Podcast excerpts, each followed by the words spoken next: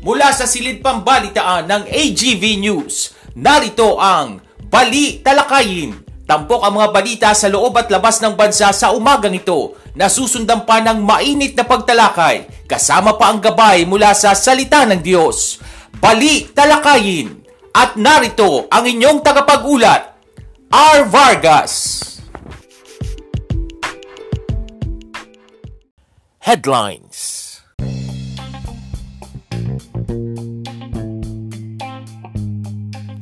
Sa ulo ng mga balita panahon ng kampanya o marangkada na, mga kandidato nagsagawa ng kani-kanilang proclamation rally. Mga insidente ng vote buying kailangang i-report agad ayon sa Commission on Elections. Limang lugar sa National Capital Region nasa low risk na sa COVID-19 ayon sa Octa Research. At pulisya kilala na ang persons of interest sa pagkawala ng mga sabungero. Magandang umaga ngayon ay araw ng Miyerkules, ikasyam sa buwan ng Pebrero taong 2022. Ako po si R. Vargas at narito ang detalye ng mga balita.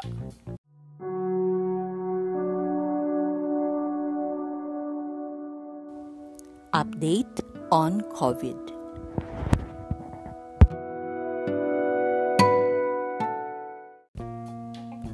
Bumaba na sa low risk ang limang lugar sa Metro Manila Batay ito sa pahayag ni Octa Research Fellow Guido David sa kanyang Twitter account. Ayon kay David, ito ay ang Caloocan, Pateros, Navotas, Tagig at Marikina. Base sa inalabas na datos, mababa na rin ang reproduction numbers at healthcare utilization rates sa mga nabanggit na lugar. Anya nananatili naman sa moderate risk ang buong Metro Manila subalit malapit na ring bumaba sa low risk category. Itinuturing ng Department of Health na tagumpay ang unang araw ng bakunahan sa edad 5 hanggang 11. Ayon kay Health Undersecretary Mir Nakabutahe, halos 10,000 bata ang naturukan ng bakuna kontra COVID sa unang araw ng pediatric vaccination. May naiulat namang isang 11 anyos na batang lalaki sa Paranaque na nagkaroon ng pantal sa braso at kamay matapos mabakunahan, subalit nawala rin daw agad ang rashes. Ngayong araw na ito naman aarangkada ang pagbabakuna sa Central Luzon. Binabaan ng Department of Health ang price cap sa antigen testing at kits. Mula sa 500, ibinaba sa 350 pesos ang price cap ng antigen rapid diagnostic test kit. Ito rin ang itinakdang price cap para sa self-administered test kits. Mula naman sa 960, 660 pesos na ang price cap ng antigen testing service. Ayon sa kagawaran, pwedeng mas mababa dito ang presyo ng DOH licensed cell facility sa clinical laboratories. Epektibo ang bagong price cap simula sa February 20. Sa ibang ulat, binalaan ni Pangulong Rodrigo Duterte ang taong bayan na iwasang bumili ng COVID-19 medicines at iba pang gamot mula sa mga fly-by-night store at online seller. Ito ayon sa Pangulo ay dahil posibleng mga peke ang mga ibinebenta ng mga unauthorized retailer. Ginawa ng Pangulo ang babala matapos ang pahayag ni Philippine Food and Drug Administration Officer in Charge Oscar Gutierrez sa mga naglipa ng illegal online store na hindi FDA licensed. Kaugnay nito ay pinag-utos naman ng punong ehekutibo kay Gutierrez maging sa mga law enforcers na iturok at ipainom ang mga gamot na nasasabat mula sa mga naarestong seller.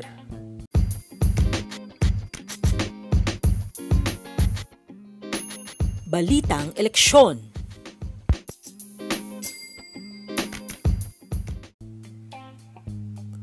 Sa pagsisimula ng campaign period para sa national candidates, nagpaalala ang COMELEC na agad i-report ang mga insidente ng vote buying. Ayon sa COMELEC, kailangang i-document ang pangyayari.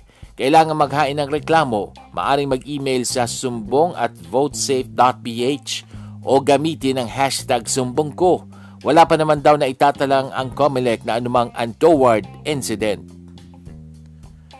Sa Philippine Arena, ginanap ang campaign rally ni na presidential aspirant Bongbong Marcos at vice presidential candidate Sara Duterte.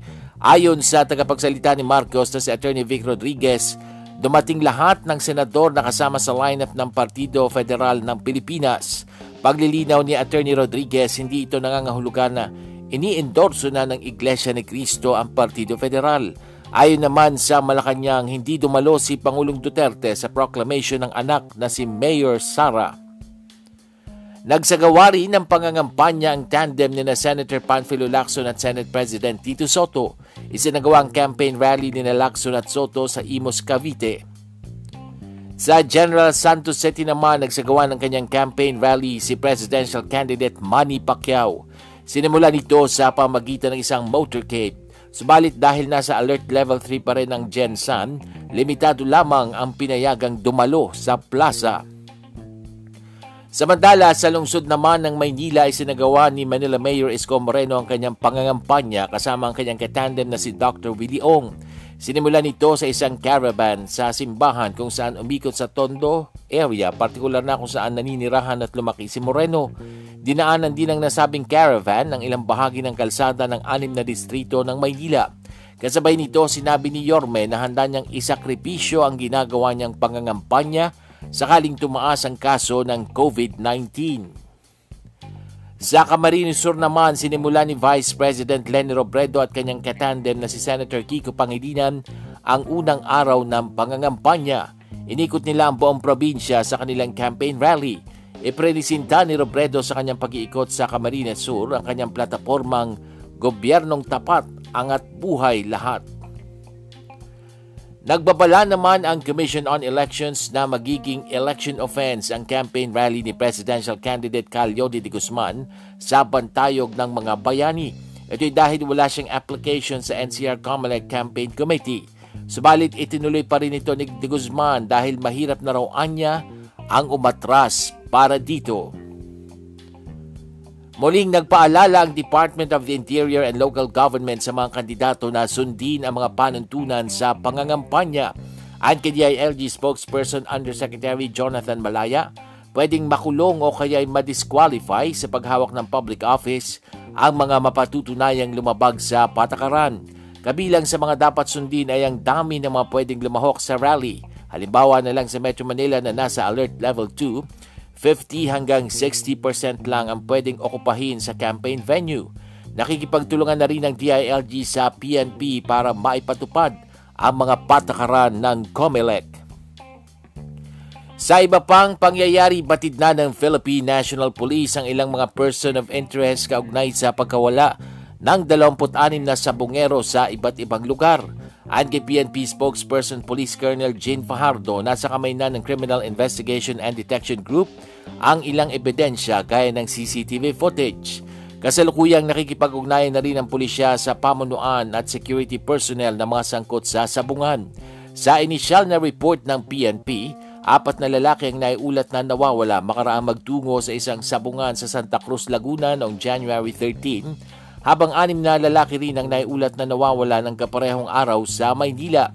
Lumabas rin na marami pang mga sabongero ang nawawala, walong buwan na ang nakalilipas sa naturang sabungan sa Santa Cruz, Laguna.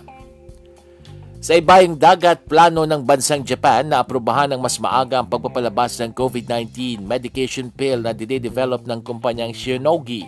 Posibleng sa susunod na linggo aprobahan ang paggamit ng COVID-19 pill kahit hindi pa tapos ang clinical trial nito. Sa pagtaya naman ng Shinogi, sapat para sa isang milyon katao hanggang sa pagtatapos ng Marso ang iproproduce ng COVID pills. Balak din nilang palakasin at palawigin ang produksyon ng pill upang makapagpalabas ng sapat na mga tableta para sa 10 milyon katao taon-taon simula sa Abril.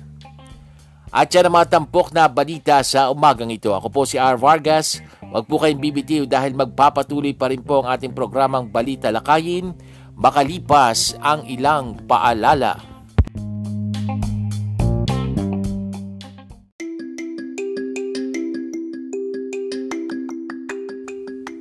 Ngayong nalalapit na ang eleksyon, ano ang mga dapat tandaan sa pagboto sa gitna ng pag-iral ng pandemya? Mananatiling in person pa rin ang magiging botohan. Ibig sabihin, kailangan pa rin pumunta sa mga voting center para makaboto. Maglalagay ang COMELEC ng health screenings sa mga voting centers. Ipatutupad ng mahigpit ang social distancing kung kaya't babawasan ng tao sa loob ng polling precinct. Magkakaroon ng isolation polling place kung saan pwedeng bumoto ang isang botanteng dumating sa polling center at nagpakita ng simptomas ng COVID-19, gaya ng pagkakaroon ng mataas sa temperatura at pag-ubo. At doon siya pwedeng bumoto. Tandaan, parehong mahalaga ang iyong pagboto para sa kinabukasan ng bansa at iyong kalusugan para hindi mahawa ng COVID-19.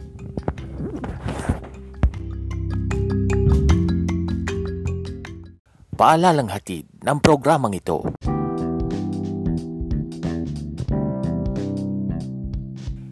Good morning! Isang magandang magandang umaga po sa inyong lahat. Happy midweek po sa ating lahat dahil ngayon po ay Wednesday Araw po ngayon ng Miyerkules, February 9, 2022. Ako po ang inyong kasama R. Vargas at welcome po sa ating podcast program na Balita Lakayin na napapakinggan po sa pamagitan ng Anchor.fm, ganun din sa Spotify at sa pamagitan din po ng Copy RSS.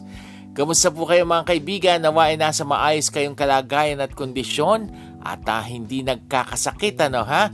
Bagamat uh, sinasabi po ng uh, Okta Research na naging low risk na yung uh, ilang mga lugar dito sa Metro Manila at uh, yung ibang mga lugar malapit na rin po sa pagiging low risk. Good news po yan. Dire-diretso po tayo ngayon sa ating programa. Shout out po muna tayo sa ating mga taga-subaybay. Unahin na po natin shout out sa ating mga masugid na tagapakinig Kasama na dyan sina Melbourne Atanasio, ganun din ang kanyang uh, magulang na si uh, Auntie Rosalinda Bartolome at ang kanyang uh, father na si uh, Uncle Mel Bartolome, ganun din ang kanyang pamangkin na si Bugoy. Kumusta ka Bugoy? At ang alam ko eh, nangingiti ka at napapasayaw ha, pag naririnig mo yung pangalan mo at yung tugtog ng ating programa. Shout out din po sa ating uh, taga-subaybay na si Sheila Sanchez Soriano. Ganon din yung kanyang mga kasamahan sa church na Abundant Life Full Gospel Church. Kung hindi ako nagkakamali, tama ba Sheila na pagkakabanggit ko ng pangalan ng inyong church? Kung hindi po, paumanhin po. Pero shout out po sa inyo dyan. Shout out din sa ating mga taga-subaybay gaya ni Sister Liway at April Cruz na araw-araw ding sumusubaybay sa ating program. Ganun din po kaya Pastor Ronnie Manansala ng Cuenca, Batangas. Good morning. Happy listening sa iyo, Kuya Ronnie. At syempre, ganun din po yung mga nakikinig sa atin sa o oh, yung aking mga kamag-anak, yung aking uh, mother, si Mrs. Dory Vargas, ang aking uh, pamangkin na si Gab, at syempre ang aking tiyahe na si Varsily Vargas o si Mama Tits. Happy listening sa inyo dyan at uh, naway na-enjoy ninyo ang ating programa at sa araw-araw nating pagsasahim papawid. At syempre, ganun din na uh, shout out kay uh, Sister Annabel Tuyor na walang sawa din pong sinishare sa kanyang social media account. Yung ating program, shout out din at happy listening kila Ninang Astrid at uh, Ninong Melranda na nasa Davao City. Kumusta po kayo dyan? Nawa eh magkita-kita muli tayo dahil uh, matagal ng uh, long time no see ninong at ninang ano ha? At uh, patuloy din po ang ating pag-shout out sa mga nakikinig sa atin sa iba't ibang panig ng mundo hindi lamang dito sa Pilipinas. Yun po mga nakikinig sa atin sa Norway maraming maraming salamat po. Shout out din sa mga nakikinig pa rin dyan sa Canada sa United States sa Australia sa Denmark. Meron din po sa South Korea. Shout out din sa mga listeners natin sa Taiwan, sa Kyrgyzstan, sa United Arab Emirates. Meron din po sa New Zealand.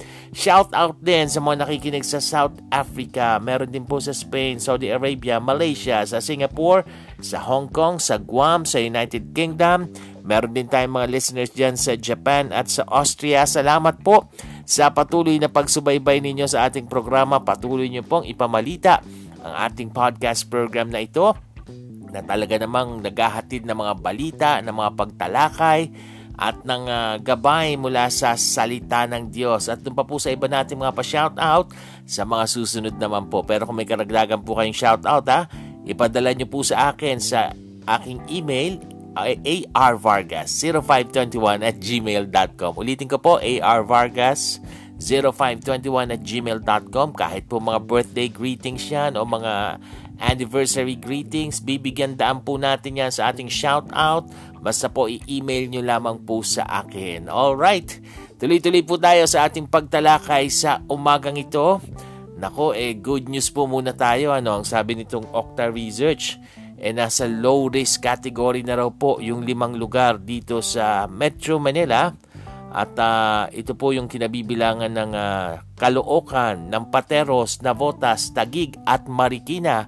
Aba, ay good news yan, bagamat di kami nakasama dito, Quezon City, ano. Pero ang sabi nitong si uh, Dr. Guido David ng uh, Octa Research nga po, ay uh, mababa na rin naman yung uh, naging uh, moderate risk na rin naman yung buong Metro Manila kaya malapit na rin bumaba sa low risk category yung iba pang mga kalapit na lugar. So sana nga para tuloy-tuloy na ito pero again, wag po tayong pakakampante, kailangan pa rin po ng pag-iingat para po hindi muling sumipa o bumulusok ang kaso ng COVID-19 kasi good news po talaga na patuloy na bumababa ano. And speaking of pagbaba ng uh, COVID-19, eh kahapon po ano, nag-start na itong uh, campaign period, yung pangangampanya, yung uh, proclamation rally ng ating mga national candidates, yung mga tumatakbo po para sa national na tungkulin na posisyon. Eh kahapon na nga yan. Pero sana ang uh, pangamba kasi dito, pero sana wag mangyari na baka maging super spreader nga naman dahil uh, baka may mga paglabag sa gagawing uh, kampanya syempre dudumugin niya ng mga supporters nila ano at uh, bukod pa dun sa kanilang mga mga alalay nitong mga kandidatong ito, yung mga tumatakbong presidente, vice-presidente at senador. Eh, sana nga hindi maging super spreader ito at uh, alam naman natin na pag talagang ganyang kampanya, eh, talagang dinudumog ng uh, maraming tao, ng kani-kanilang mga supporters kasi nga naman, aawitan nila at uh, liligawan nila yung iba't ibang mga botante sa iba't ibang panig ng mundo.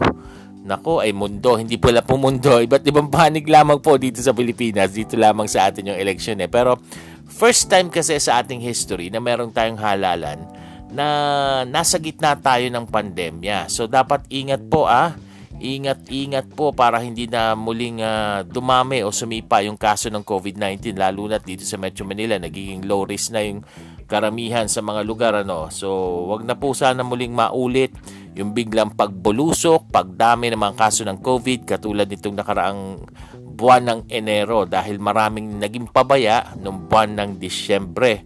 And speaking yung pong uh, kick-off rally ng ating mga politiko, ng ating mga kandidato, Nako eh kung saan saan nga silang uh, lugar na punta. Itong si si uh, Bongbong Marcos at si uh, Mayor Sara Duterte sa Philippine Arena sa Bocaue, Bulacan ginanap yung kanilang uh, kick-off rally, yung kanilang uh, kampanya ano ha. Pero hindi naman daw ibig sabihin na ito na susuportahan na sila ng Iglesia ni Cristo. Dahil nga naman na uh, kung titingnan ninyo, yung Philippine Arena, sino ba may-ari niyan? Yung mga uh, Iglesia ni Cristo, di po ba? So, hindi naman daw po yun ang uh, ibig sabihin na sila susuportahan nila. Pero nagtataka lamang ako, no? Dahil uh, nasa nasa line-up ng senatorial balls nitong si uh, uh, Bongbong Marcos, itong si dating senador Gringo Honasan. Eh, alam naman natin, itong si Senator Gringo Honasan, noong mga panahon na panahon ng uh, dating uh, Pangulong Ferdinand Marcos na tatay nitong si Bongbong, eh nakipaglaban nito sa sinasabi niyang diktadoryang Marcos. Pinaglaban niya at uh, sumalungat siya sa martial law. In fact, 'di ba? Kasama siya sa nag-alsa dun sa sa people power noong uh, 1986 para mapatalsik ang mga Marcos. Pero bakit ngayon nagtataka ako nasa line-up siya nitong uh, partido ni Bongbong Marcos. Kita mo nga naman ano, ang larangan ng politika dito sa atin, wala talagang permanenteng kaibigan, walang permanenteng kaaway, puro permanenteng pang in, pang sariling interes lamang ano ha.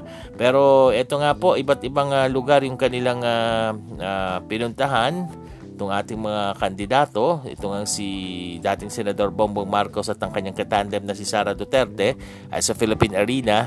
By the way, hindi daw susuport, wala, wala pang ano ha, hindi kasi nagpunta si Pangulong Duterte doon kahit nandun yung kanyang anak.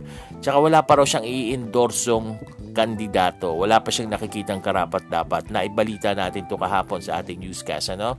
Ito namang si uh, uh, yung tandem ni na Senador uh, Lacson at Tito Soto e nangampanya naman po sa Imus Cavite. Doon po nila isinagawa yung kanilang kampanya. Atong si Pacquiao naman ano ha sa Jensan ginawa doon sa kanyang bayan. At uh, pero ang balita natin, limitado lang daw yung pinayagang dumalo doon sa isang plaza doon dahil nga nasa alert level 3 pa din itong uh, General Santos City at uh, delikado kung magkakaroon ng hawa-hawaan at uh, meron mga restrictions din na ipinatutupad. Ang uh, natutuwa ako, bagamat di ko naman sinasabing iboboto ko siya, wala pa po akong napupusuan sa mga kandidato, nagpe-pray pa ako.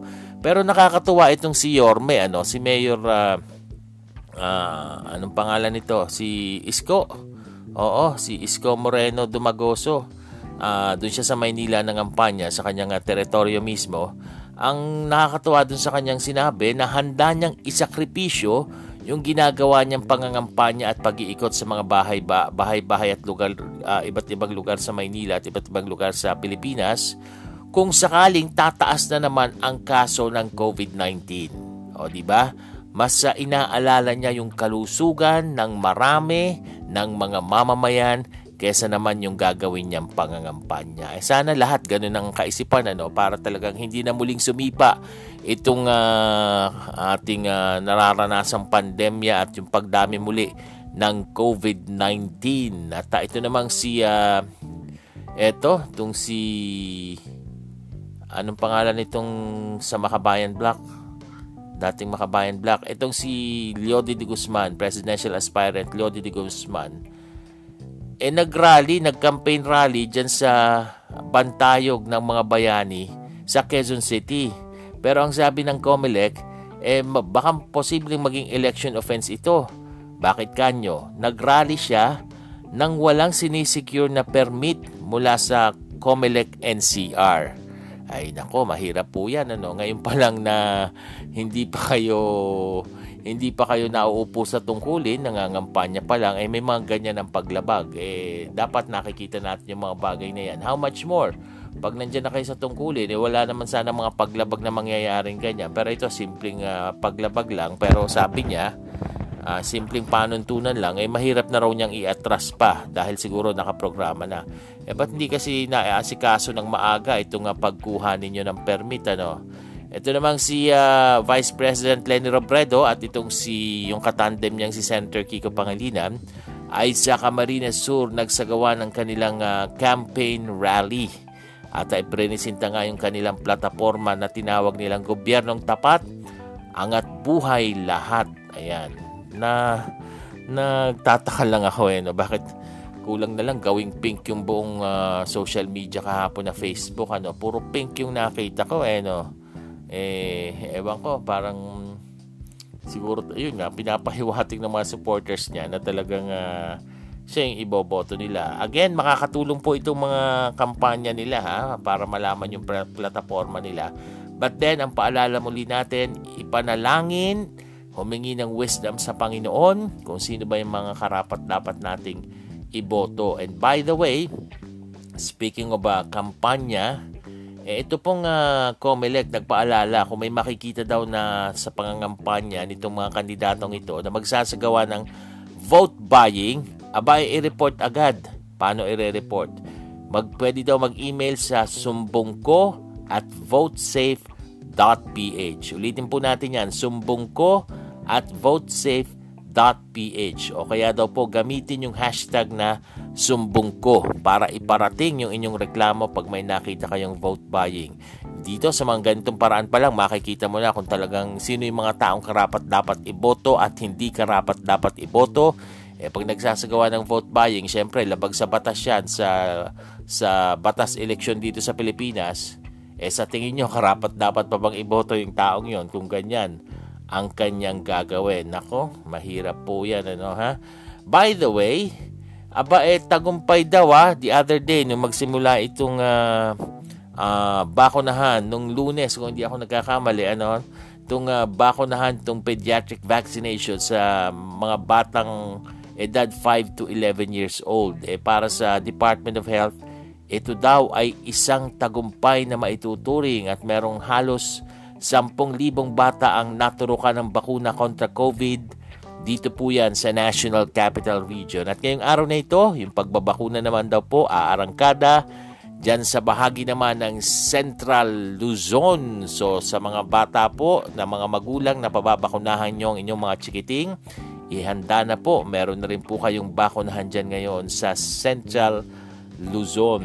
And speaking of uh, mga bakuna at mga gamot, eh may babala po itong si Pangulong Duterte sa taong bayan na umiwas sa pagbili ng COVID medicines at iba pang gamot doon po sa mga nagdipa ng fly-by-night store at online seller. Eh bakit kanyo? Sabi kasi ng Pangulo, posible na ang mga ibinebenta ng mga unauthorized dealer na to ay fake. Peke, imbis na bumuti ang pakiramdam mo, baka may masamang epekto pa sa'yo, may side effect ka pang mararamdaman pag ininom mo yung mga gamot na yan na ibinebenta nila. So, sabi po din ng FDA, Food and Drug Administration, bumili lang dun sa mga talagang rehistrado ng FDA yung kanilang mga tindahan o kanilang mga botika. So, malinaw po yun, ha? And speaking of uh, mga uh, gamot na mga gamot na ganyan, nakakatuwa itong ano no, itong bansang Japan. Eh meron na rin pala silang uh, ikinakasa na o dinidevelop na pill o gamot uh, panlaban sa COVID. May medication pill na rin silang ginagawa. Kaya nga lang, eh, bagamat uh, hindi pa talaga ito aprobado, eh, gusto na nilang madaliin yung uh, paggamit, yung uh, pagpapalabas nito sa merkado para nga naman makatulong sa mga tao. Pero mas magandang na pag-aralan ano. Pero alam naman natin, pag pinag-usapan ng bansang Japan, eh humahanga tayo sa mga mamamayan diyan dahil talagang advanced sila pagdating sa technology. Very high-tech po at yung kanilang mga invention talagang uh, hahangaan mo rin naman. Pero tignan natin kung anong kalalabasan. Mahirap naman kasi na lahat ng mga bagay na ito dinidevelop eh puro experimental pa lang dahil dati namang walang COVID-19 wala tayong nararanasang pandemya dito sa ating mga buhay. Ayon, lipat tayo ng topic. Ito, ano kaya? Ano masyadong uh, misteryoso itong nabalitaan nyo na ba? Mga 2 weeks, 3 weeks ago na na laman ng mga balita itong dinudukot itong mga sabongero. Yan na po kayang dahilan dito. Bagamat meron na raw mga natukoy na persons of interest, itong uh, ating pulisya, Philippine National Police, para malaman yung kung yung kaugnayan dun sa mga dinukot na sabongero. Eh bakit ba dinudukot itong mga sabongero na to? Ano, masyadong uh, misteryoso ito dahil siguro marami silang pera sa kanilang ginagawang pagsusugal o baka naman na talagang uh, may koneksyon sa mga may-ari ng sabungan mismo, hindi natin alam eh no. Bakit nga kaya talagang uh, masyadong matindi ngayon, no? Yung uh, uh, ginagawang pagdukot, pagkidnap sa mga sabongero. Eh, baka naman talagang may pagkakautang itong mga sabongerong ito kasi di mo maiwasan, sugal yan eh. So minsan um, naitatalo nila lang malaki yung kanilang uh, tawag nila, pusta, di ba? Natatalo sila sa sugal kaya siguro nagkakaroon ng mga pagbabanta at yan nagkakaroon ng mga kidnapping o pagdukot sa kanila.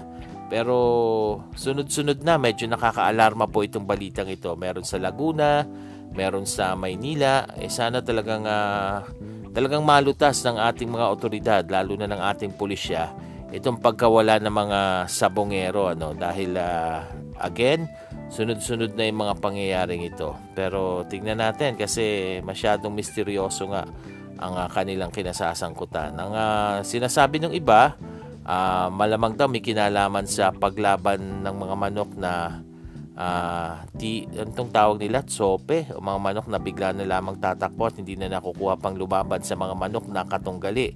At ito nga, yung sinabi ko kanina, yung uh, malaki yung utang sa mga sindikato at nagpapalakad sa yung nasabing arena dun sa sabungan mismo. Pero sana nga po ay eh, talagang malutas ito. Tingnan natin yung mga susunod na development dyan. Pero higit sa lahat, wag na kasi kayong magsugal, no? Dahil na uh, unang-una pa naman talaga eh, hindi na tama ang pagsusugal. So, hindi nga tama yung ginawang pagkidnap, pero hindi rin naman tama yung pagsusugal. Kung malutas na itong mga bagay na ito, sabihin nyo sa mga sa mga kamag-anak nyong sabungero, wag na magsugal para hindi makidnap at para wala rin problema sa inyong pinansyal na pangangailangan. Kala mo kasi kumikita ka ng malaki pero hindi mo alam, mas natatalo ka at mas malaking pera ang nawawala sa iyo pag ikaw ay nagsusugal. Alright? Susunod na po ang ating pagtalakay hinggil sa excellence. Ano ba itong excellence na ito? Susunod na po yan sa ating gabay mula sa salita ng Diyos. Antabayanan po ninyo makalipas ang ilang sandali.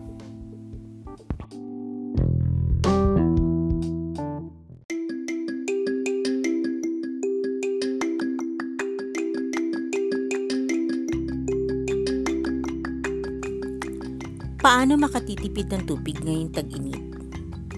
Isara ang gripo habang nagsasabon ng kamay, nagsisipilyo, nag-aahit, kahit pa kung nagsasabon o nagsashampoo habang naliligo. Buksan na lamang ito kung magbabanlaw na. Mag-recycle ng tubig.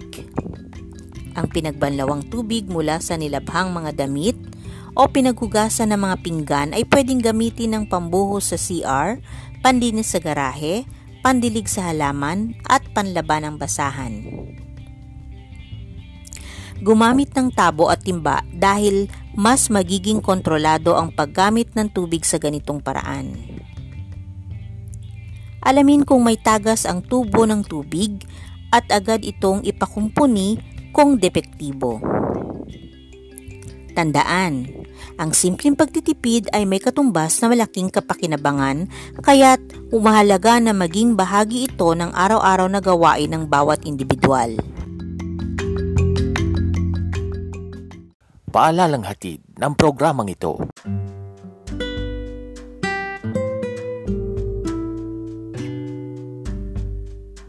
At narito na ang gabay mula sa salita ng Diyos. Tampok ang pagbubulay-bulay sa kanyang salita.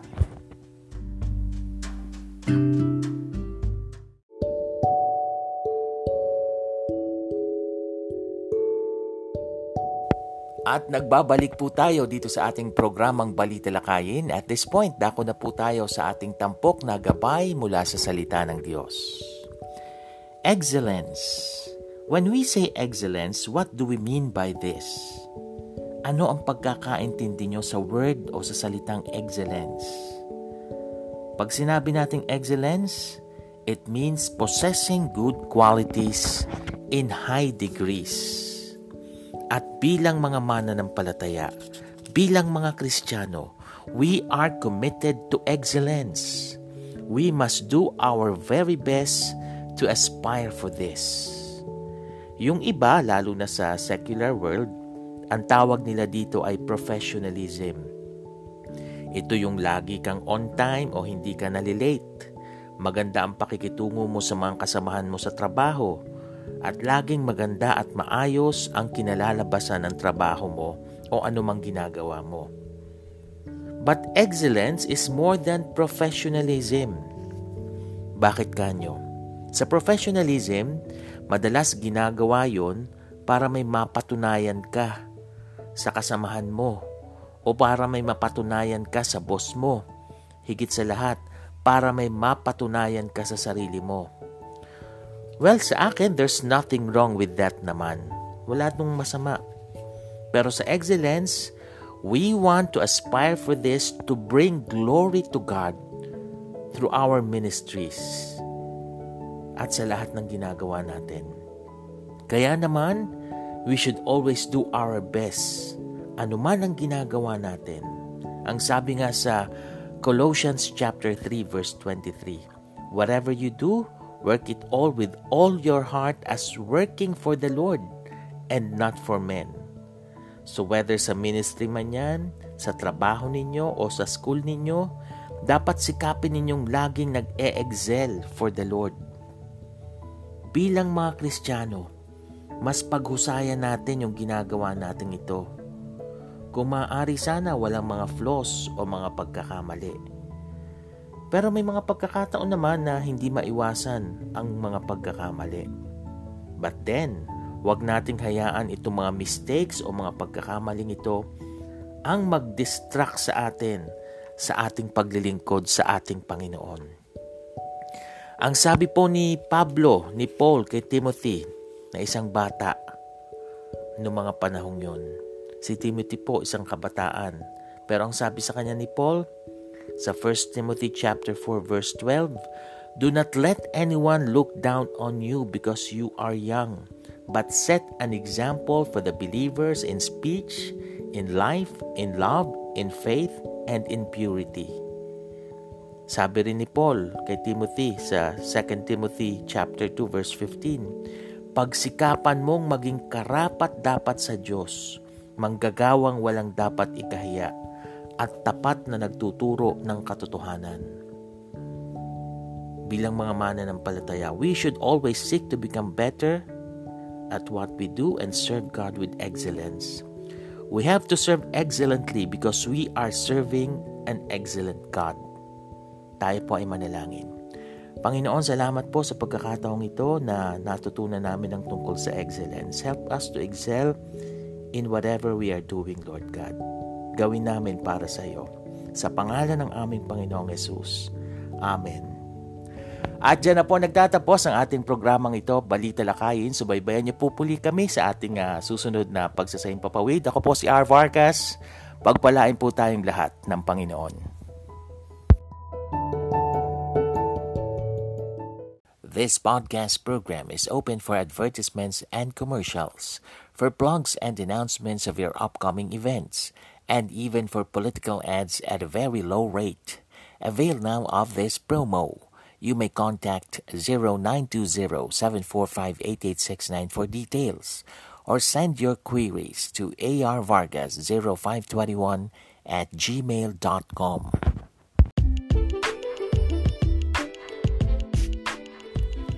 Inyong napakinggan ang Balita Lakayin. Muling tunghayan ang programang ito tuwing umaga sa susunod na pagsasahing papawid.